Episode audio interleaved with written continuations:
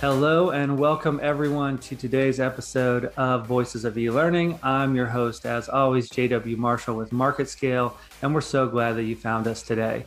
My guest today is James Bacon. He is the Director of Outreach and Operations for Edficiency. And I had a conversation with James uh, a couple of weeks ago and just I'm really impressed with the things that they're doing over at Edficiency.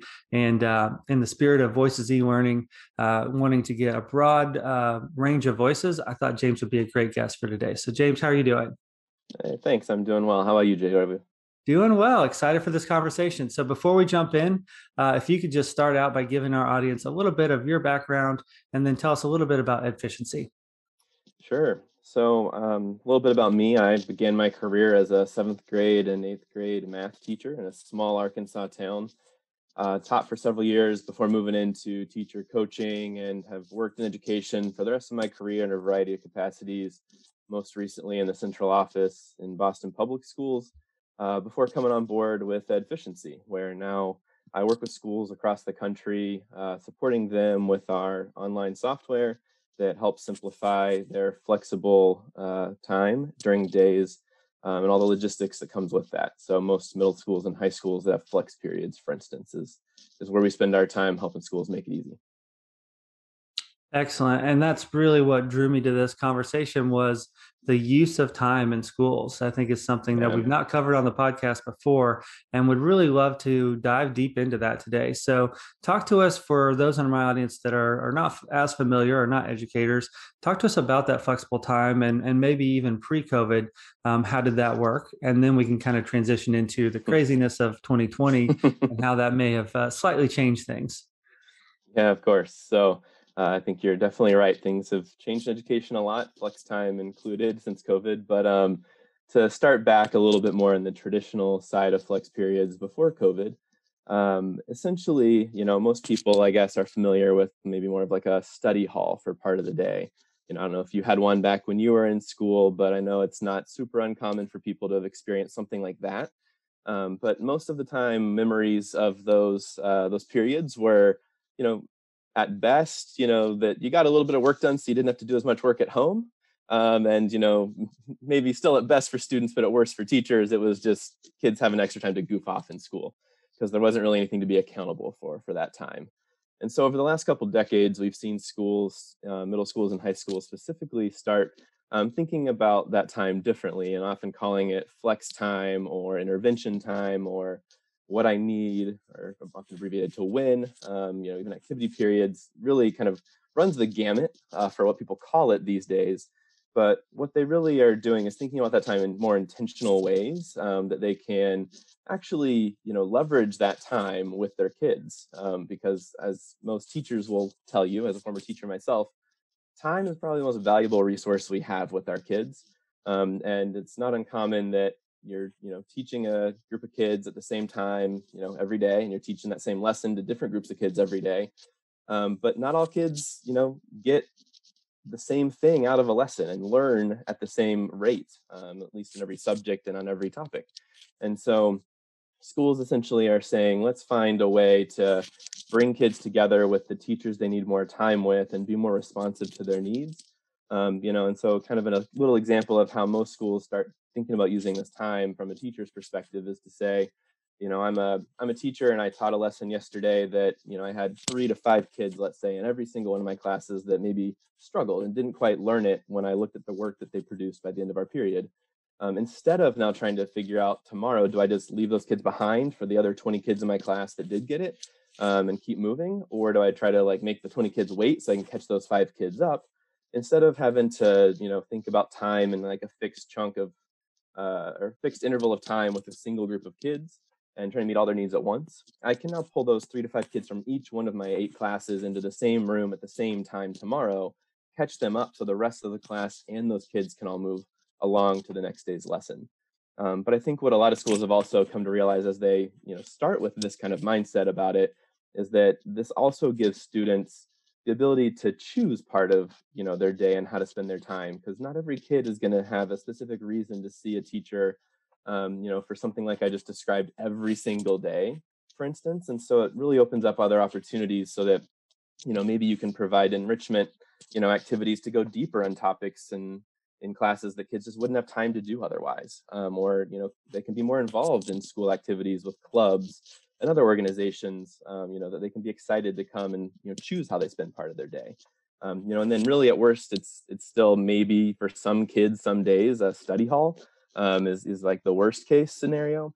Um, but really we're we're seeing schools be able to just provide more opportunities for kids academically and socially and extracurricularly that traditionally just would be forced after school. And as you know in most cases we know it's it's a burden for teachers to try to stay after school to do stuff like that and it's also a burden for kids and families thinking about transportation and all the other logistics that are that are often involved with after school lives.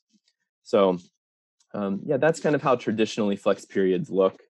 Um, and then kind of moving into covid you know we've seen a lot of different things happen. Right. Um, you know, when schools shut down last year and went virtual, you know, to be honest, we had a lot of schools that were basically saying like, we don't even know how to reach kids virtually. Um, you know, some schools already had one-to-one devices, but many didn't. And so, you know, that was obviously the first priority, just figuring out like how to even get access to our kids in a lot of situations. Um, but as schools got more settled into this, you know, virtual or at least partially virtual world, in most cases, as we entered the fall, um, we saw most schools think about bringing their flex time back, some even starting it for the first time, knowing that it was a way to more flexibly respond to student needs, um, which you know has been a challenge in COVID because um, you know learning virtually doesn't work the same as learning in person for every kid, and you know, and for some kids maybe it does work better, and so maybe you know they don't need as much time with teachers, more one-on-one or small group, but in a lot of cases that's not the case, and so um, we see schools you know, at least first start kind of thinking about flex periods uh, virtually as we work to adapt our software and allow schools to schedule virtual flex periods. And so some schools used it in a similar model, just now it was virtual. Some used it um, in, you know, more, you know, like, uh, trying to think of the right word, but ways um, maybe more like uh, student teacher conferences almost set up where, you know, you could just have like small little periods, like 15 minutes each where one kid could sign up to just meet with the teacher as an extra touch point since that you know human interaction that you can get in a building just wasn't really possible when you were you know both at your own independent locations of each other so um, so yeah i can talk a lot more about this obviously but i'll go ahead and i'll go ahead and stop there. Yeah no, and you've given me so many questions just from that answer. I love that you um, talked about enrichment and other activities you know as, as a way to maximize these times as well. It, it really just feels like it's matching students and their needs and interests with the educators and their time in a much more meaningful way that's really not bound by that i did have a study hall way back when i was in school uh, that one those four walls right where you're just there with a lot of other students sometimes kind of randomly and yep. you've got a sometimes a teacher sometimes just a proctor to monitor the study period and everybody was on their own now um, I could see the advantages online as well as on site, and even a hybrid model where uh, maybe a student is in a, a, study hall room, but they're on their computer with their headset in and connecting with a teacher across campus or across the uh, school that's helping another group, um, you know, with a science project or something like that. Um, what do you see kind of moving into 2021 as far as a lot of schools possibly having um, you know, hybrid uh, this spring and possibly into the fall. Um, some on site, some not on site, and some teachers sure. on site, not on site. How do you see this uh, system kind of playing out and maximizing time in that scenario? Yeah, that's a great question. So, you know, it's it's really interesting. I do feel like we're starting to kind of turn the corner a little bit right now with, you know, schools, you know, have not had the luxury of thinking uh, too far in advance uh, for this past year. A lot of just solve the problems in our face now, and I think we're starting to see them, you know, now that they're settled in and can better predict, thinking about the future. So um, I, I, still think it'll be interesting to see where schools land, um, and I predict that we'll have a wide range of schools and districts taking many different approaches to this in the fall. Um, but I do think that you know, like what some of some of the things we're seeing a little bit already that I kind of anticipate coming into the fall. To your point, is I do think that you know more and more schools will continue to be back in person as we're starting to see you know even now rolling out. Um, but I think we're still even in those situations going to see districts offering online options for students because they don't they know all their students might not want to come back in person yet. They might not be ready even by fall. And, um, you know, they might even have some teachers that just really aren't ready to be back in a full class. And so they might, you know, structure their system to work where they have different cohorts of teachers that maybe support the online students while others support their in-person students. I think that a lot of schools honestly probably won't have quite that luxury. And so they're going to be in a world where their teachers are going to be supporting both in person and virtual kids at the same time, whether that's a more traditional hybrid where, you know, like some kids come on A days and then are home on B days and vice versa, and it rotates, you know, versus those kids that are, you know, either coming all the time in person or all the time virtually. And and I do think that it will be interesting to see what that looks like. You know, we um, have some schools that kind of only offer their flexible time to um, at least during the school day, to their in-person kids, for instance, whereas other schools open it up to have certain sessions during that time designated and kind of earmarked for in-person versus virtual. And then, um, you know, some that maybe offer in-person flex time during the traditional school day, but then they maybe have like a slightly shortened time, um, you know, so that teachers after school or at different points in the day can offer those virtual flex periods and supports to kids too. Um, but what you've mentioned is, I think, um, what we're going to also start to see happen more and more. And we're even seeing a couple of our schools. There's one kind of bigger one in Texas I can think of that's doing this already. But um, they have, you know, maybe 60% of their kids on campus already. They have about 40% that are still at home on a regular basis. And now they're using our software to schedule flex time and offer things um, to both virtual and in-person kids but the the approach they're taking with their in-person kids is a little different than what we're seeing in a lot of places where they're actually saying in-person kids stay in the same room that they were in before this flex period and they also then log in virtually from another room to work with the teacher while some kids are logging in from the room next to them or down the hall. Some might be in that teacher's room. And then kids are also logging in at home into the same session. So you know they're thinking about the way that time and space interact with each other in in just a little bit more of a unique way. And i think are are excited to to do that because as we have seen in a lot of schools and i'm sure most teachers can tell you trying to support kids virtually and in person at the same exact time just does become tough especially when you have more than a handful of either group at play. So yeah that's well, some of my prediction. Yeah, and it seems like there's also a lot of moving parts, literally in a school when students are moving class to class, and that's tough for six feet social distancing or physical distancing. Yep. Uh, it's tough for just common areas getting, you know, uh, possibly contaminated, need to be cleaned more often. So it seems like that would make a lot of sense, at least this spring and, and potentially in the fall, to minimize the movement, the physical movement of a, a school, which think back to 2019, you just don't think twice about it. Everyone moves every 45 yep. minutes or 90 minutes and different people in different places. So it does seem like that would be another advantage to uh, a system like this to and just minimize the move time students are late getting from one side of the campus to the other. Some of these school buildings are rather large um, and they're running yep. up and down stairs. And so um, i feel like that could be uh, something that a lot of schools are dealing with right now today this spring and, and, are potentially looking at what are some better ways to to manage that in the fall and, and this could be a good solution. Yeah so i think you are right and i think you hit the nail on the head. It's interesting because you know, back even before COVID times, a lot of schools, what part of what they loved about our software was not only that we saved them time with logistics and like the many hurdles that you have to try to overcome with, you know, just pure man hours um, or people hours in your building. Um, but they really liked the fact that we could save them time. But more than that, that then they had a super easy and quick way with attendance to know exactly who was in what room anywhere in the building.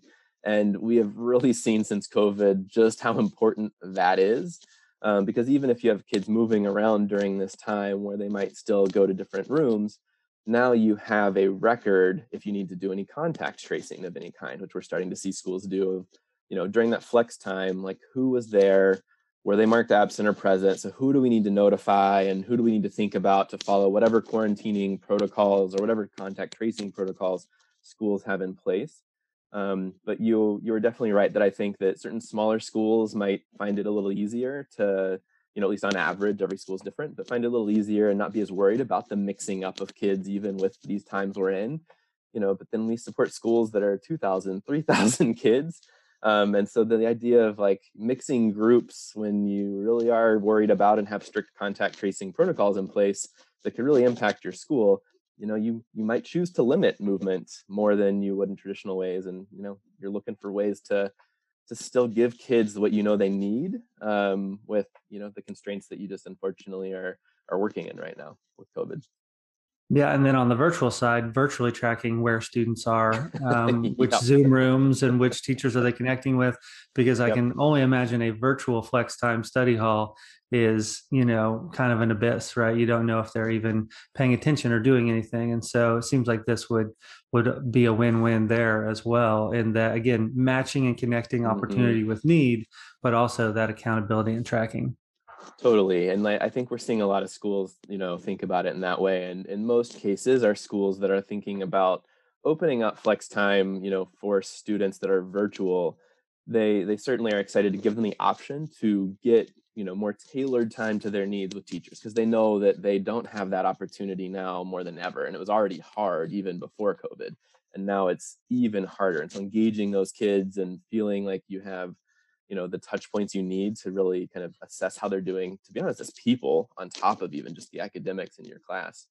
Um, so i think they're excited to have an option that gives them you know the chance to call kids in or at least request that they attend something and then take attendance and hold them accountable for it to your point and then give them those options. Um, but we are seeing kind of you know a mindset shift in other ways there and say you know we've we've thought about synchronous and asynchronous learning differently because of covid um, and that was already a trend that was starting to happen to be honest with personalized learning and why a lot of schools were excited to you know talk to us and think about our software and it's something we're thinking about supporting schools in a much bigger and different way moving forward because of just how much we're thinking about it and we're forced to do things differently with that. But i do think that with flex time specifically to your point you know, I think we're thinking about those kids at home. Like, why force them to attend a Zoom room and be on a screen, you know, in ways that maybe don't make sense for them to do? And so, you know, maybe it's opt-in for students that are that are virtual to flex time because you know there's no need to show up in a Zoom room if you're just going to sit there and you know do your own independent asynchronous work and have a have an adult waste their time like watching your picture and hope your eyes are moving on a screen anyway and so i think it, it is interesting to see even just with covid the mindset shift around flex periods and what that part looks like so that kids can can really own their time in a way that is different from before to be honest. And i think that will only you know better suit them to move on especially those high school kids to whatever it is that they're moving on to in that post high school world whether it's college where your time is certainly not managed in the same way for you as high school um, or you know especially in a in a workplace it's it looks very different as well. So um, it is exciting to think about that and i know not all kids respond the same to that and need different things to get there and so i think it's neat that we have options with flexible time and scheduling that can you know try to scaffold kids into that based on what they need especially if you're thinking about those like younger kids like middle schoolers that that you know that's a challenge but but at least now you have some data to back it up too and know do we need to do outreach? You know are they are they taking advantage of this time? Like if we're to have a conference with their parent about how they're doing have they tried to connect with a teacher during this time and made some kind of outreach at all this whole year? Like you now have a different data point to to jump into those conversations and get to a more meaningful uh, outcome much faster in most situations too well, and, and to your point, you have given this experiential learning opportunity to students to choose their own adventure to some degree, but in kind of a training ground environment. Mm-hmm. Um, so I think that's really empowering to students, which I think is another key takeaway from 2020 and the pandemic is giving students more of a voice and more of a, a say in what they need, because a lot of times they know better than than we do, um, or at least will give us things to think about that we might not have been top of mind. Mm-hmm. And also, the data, I'm my mind's starting to run with so many things that uh, a district or a school or a, a, educator could use with this data, as far as student preferences to what are they picking, as far yeah. as uh, which students are you know doing more choosing and which ones are doing less. Um, it just seems like there would be some great data um, analytics here that are going to make everyone better, that are going to make the the education offerings better.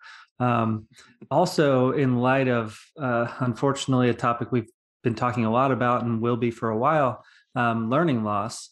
this couldn't be a more important time to maximize your your flexible time right um, this is a real problem the research has kind of been up and down on how bad it is but we know it's bad we know it's worse than usual summer you know learning loss and sure.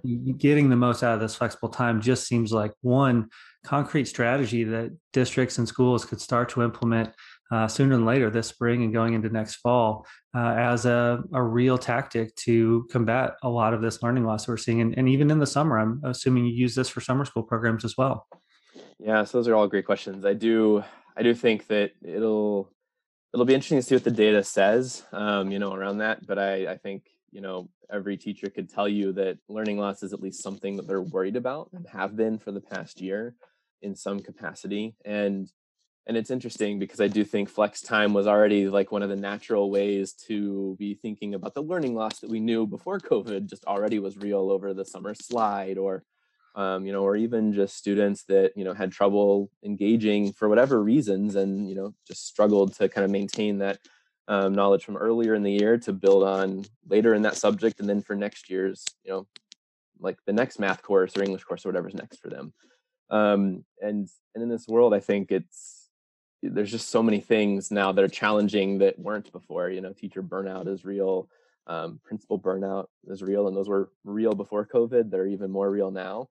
Um, but I do think that you know, while kind of initially schools thought about flex periods as well, me like, are these a nice to have situation? Like, it just seems like we have too many fires to put out that we can't even think about that. You know, at least when things first started unfolding with COVID but I think that in most situations, um, schools that already had them are realizing like how much of a tool this has to be for them to to make up for that time that they've lost with kids for whatever reason over the past year with COVID. Um, and we're seeing, you know, as schools, like I mentioned before, starting to turn the corner now to think about, okay, we can start planning for next year's schedule. This is the time schools normally are doing that anyway. Um, you know, how do we start putting a flex period in our schedule if we didn't already? And you know we've seen a big uptick in schools that are just interested to know you know we haven't done this before. What does it look like to do this in a school?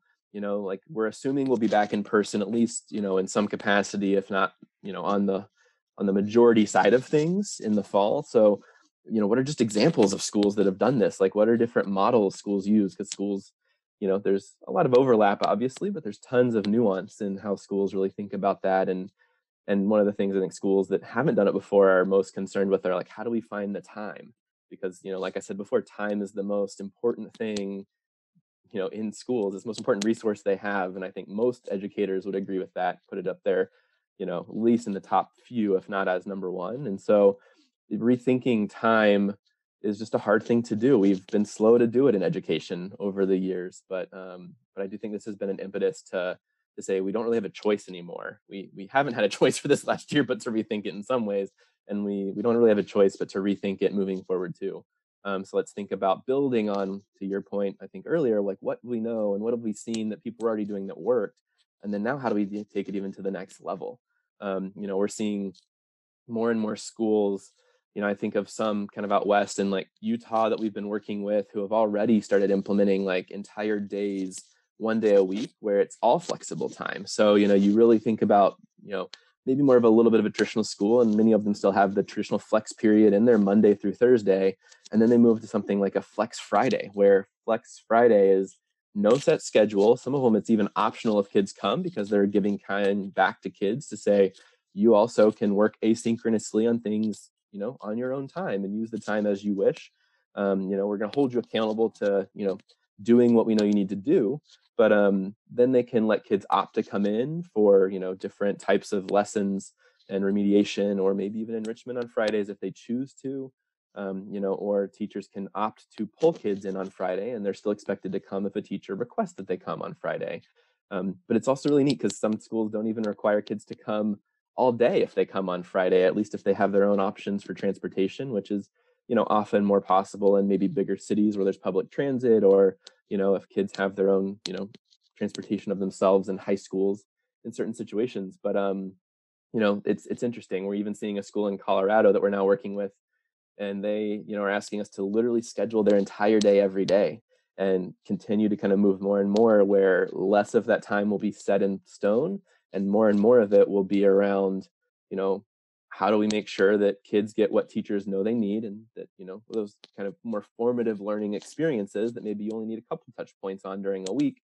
And then otherwise they just offer different offerings for kids to go deeper in places that the kids want to opt into or to come in and get caught up on areas the teacher looking at data assesses that the student needs um, and so it's it's just really interesting and exciting and i think we'll start to see more and more schools doing things like that uh, moving forward from COVID and thinking about everything, um, you know, as more flexible, responsive, um, and involving a more sense of student choice as we move forward.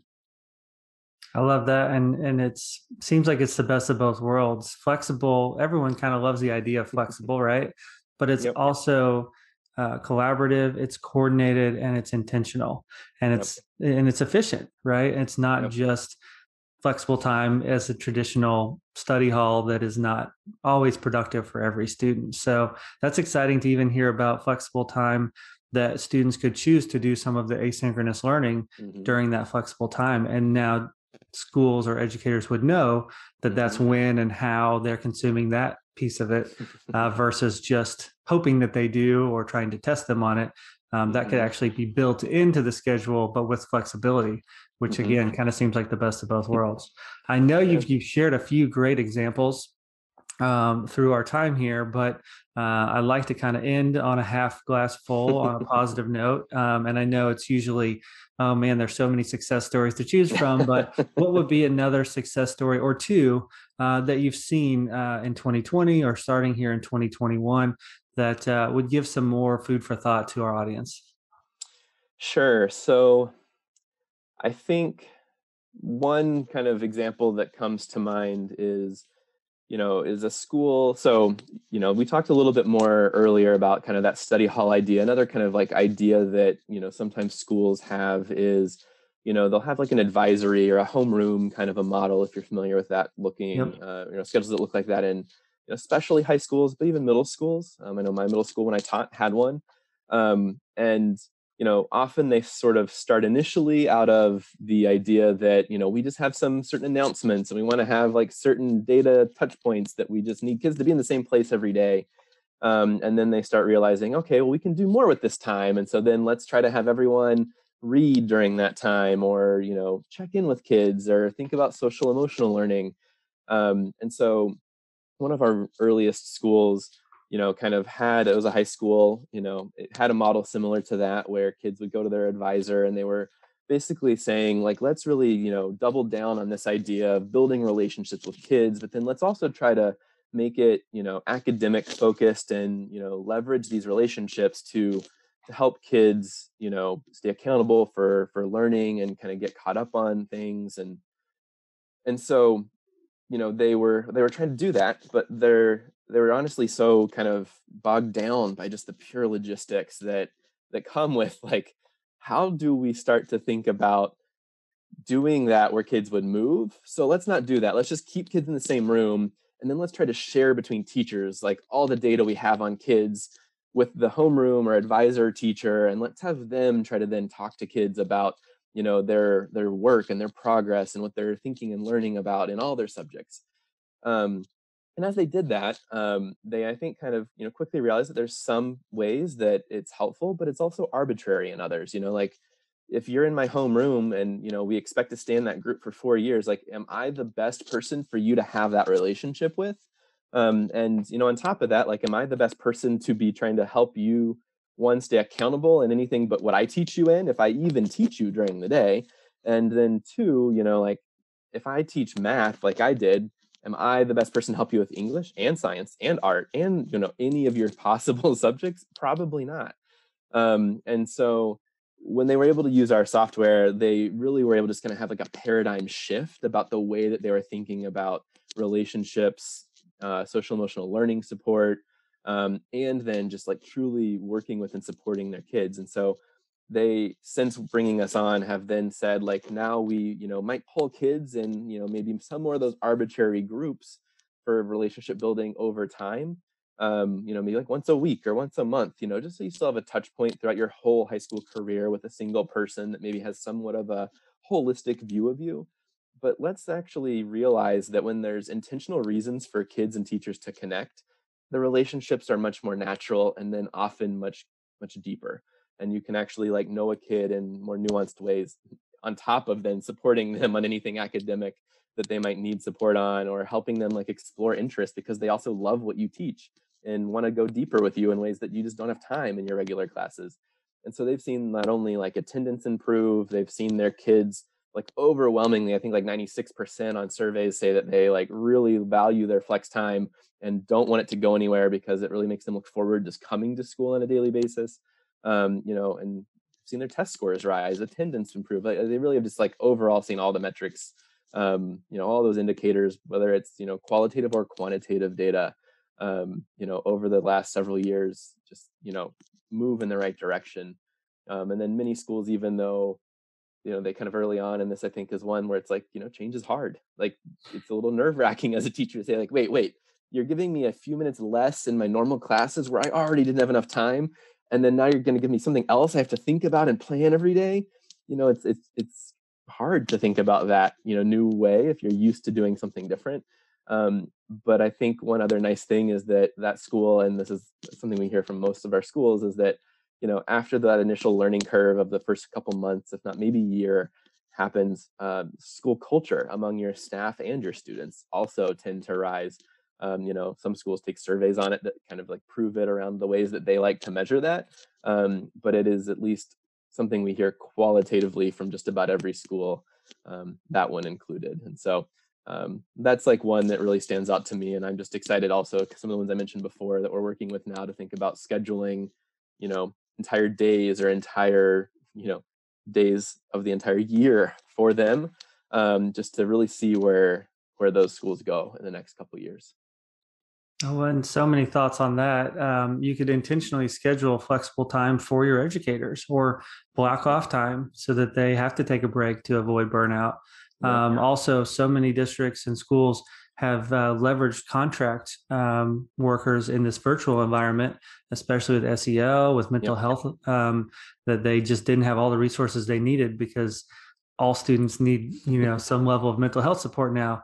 Um, so you could even bring in third party resources or maybe that great uh, retired uh, math teacher to be a tutor at certain times of uh, the week um, remotely you know and yep. students could join that way. So it seems like it really does open the doors up in either virtual or hybrid uh, you know or even on site um, to again get the kids what they need when they need it with the best educator with the availability it's just uh, sounds too good to be true. So, on that note, my last question is how how hard is this to implement? Um, I'm assuming every uh, teacher, every student has a login to the system. Sure. Um, you're updating calendars by the for the educators. Um, what does that you know kind of look like um, as far as uh, did, I'm assuming it takes a little work to get set up and running to get all these benefits.